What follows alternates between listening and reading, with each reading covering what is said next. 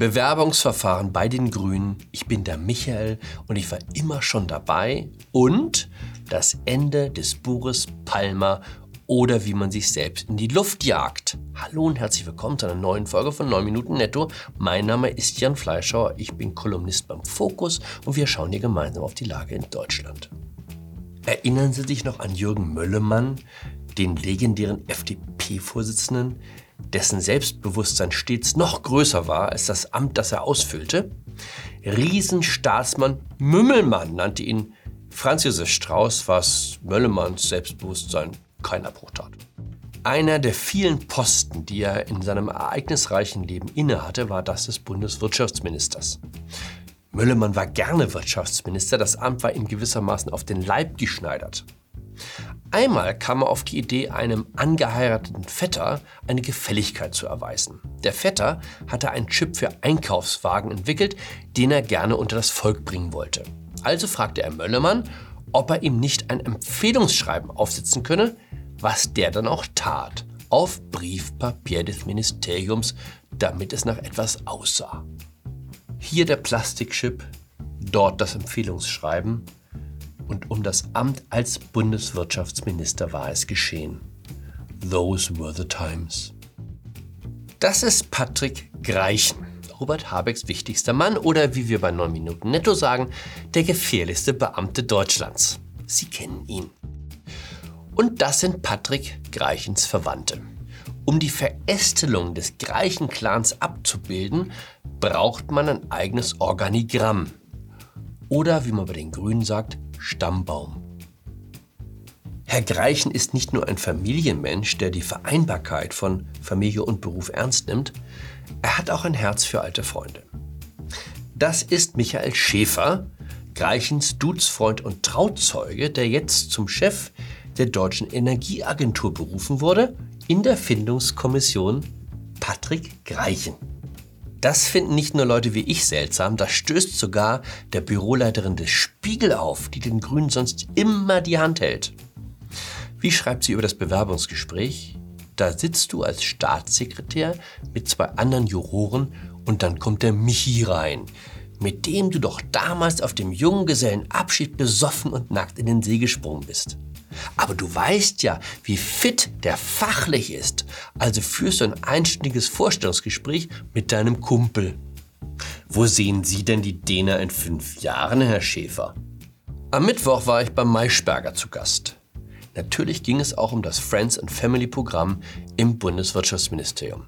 Naja, sagte die Taz-Redakteurin Ulrike Herrmann, die neben mir saß, ist nicht schön, dass Greichen seinen Schulfreund auf den Chefposten hieven wollte. Andererseits, die Leute, die vom Klimaschutz etwas verstehen, sind rar gesät. Da kann man schon verstehen, dass kein Weg an dem Mann vorbeiführte.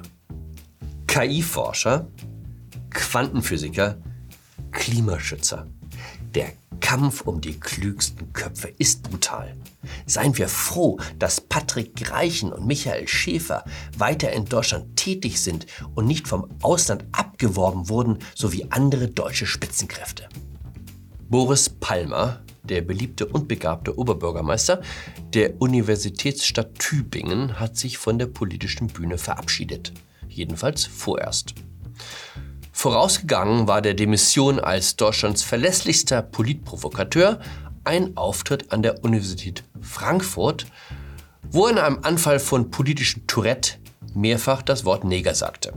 Ich kenne Boris Palmer aus einer Reihe von Begegnungen. Ich habe ihn immer gemocht. Ich werde ihn auch weiter mögen. Trotzdem, der Politprofi wäre einfach an den Radau-Brüdern vorbeimarschiert, die sich vor der Uni aufgebaut hatten. Im Zweifel freundlich lächelnd, ein Winken hier, ein Winken dort, aber auf keinen Fall hätte sich der normale Politiker auf einen Disput eingelassen. Nicht so unser Boris. Wenn irgendwo einer rumkrakeelt, ist er zur Stelle. Ich sage Neger, weil, weil ich sage Neger, weil ich Ja, zieh es raus! Verpiss dich, du Scheiße! Kann euch dazu auch eine Geschichte erzählen.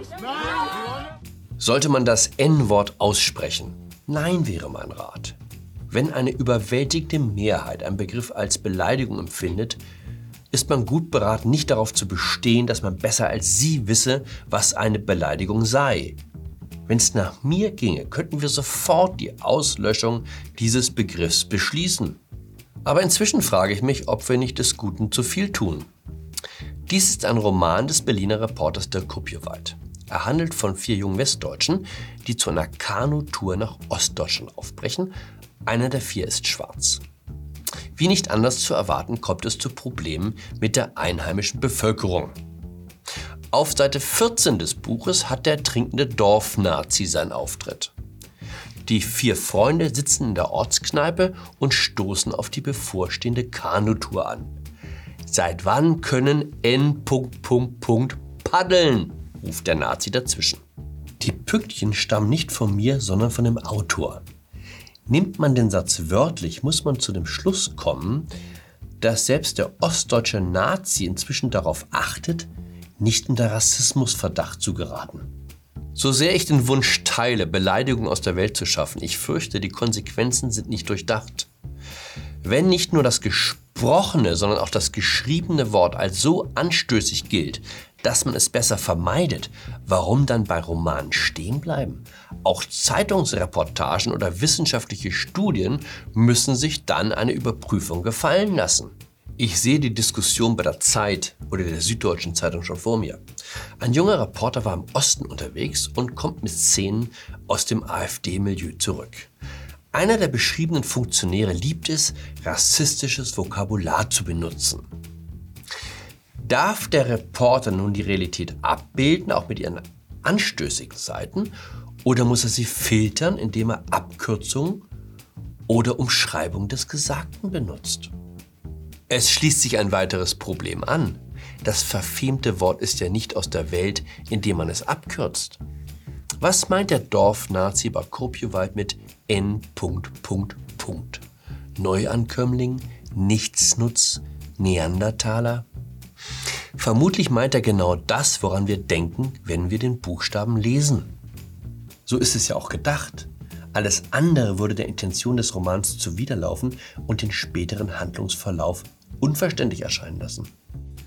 Der Autor Kopjoweit erwartet also, dass sich im Kopf des Lesers das Wort formt, das er selbst nicht nennen will.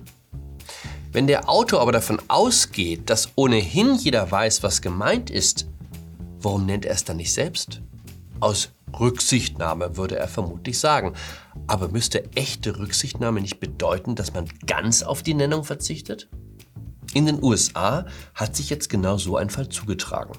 Ein Juraprofessor an der University of Illinois Chicago benutzt in einer Klausur, in der die Studenten einen Diskriminierungsfall behandeln sollten, das N-Wort und zwar in seiner abgekürzten und damit eigentlich politisch korrekten Form. Mehrere Studenten wandten sich darauf an die Unileitung und beklagten, jede Erinnerung an das Leid der Sklaverei wirke traumatisierend. Dazu zähle auch der Buchstabe N, da er ja stellvertretend für das schlimme Wort stehe. Der Professor wurde umgehend suspendiert. In dem Sinne, bleiben Sie sprachbewusst, bleiben Sie höflich, bleiben Sie mir gewogen. Ihr Jan Fleischer.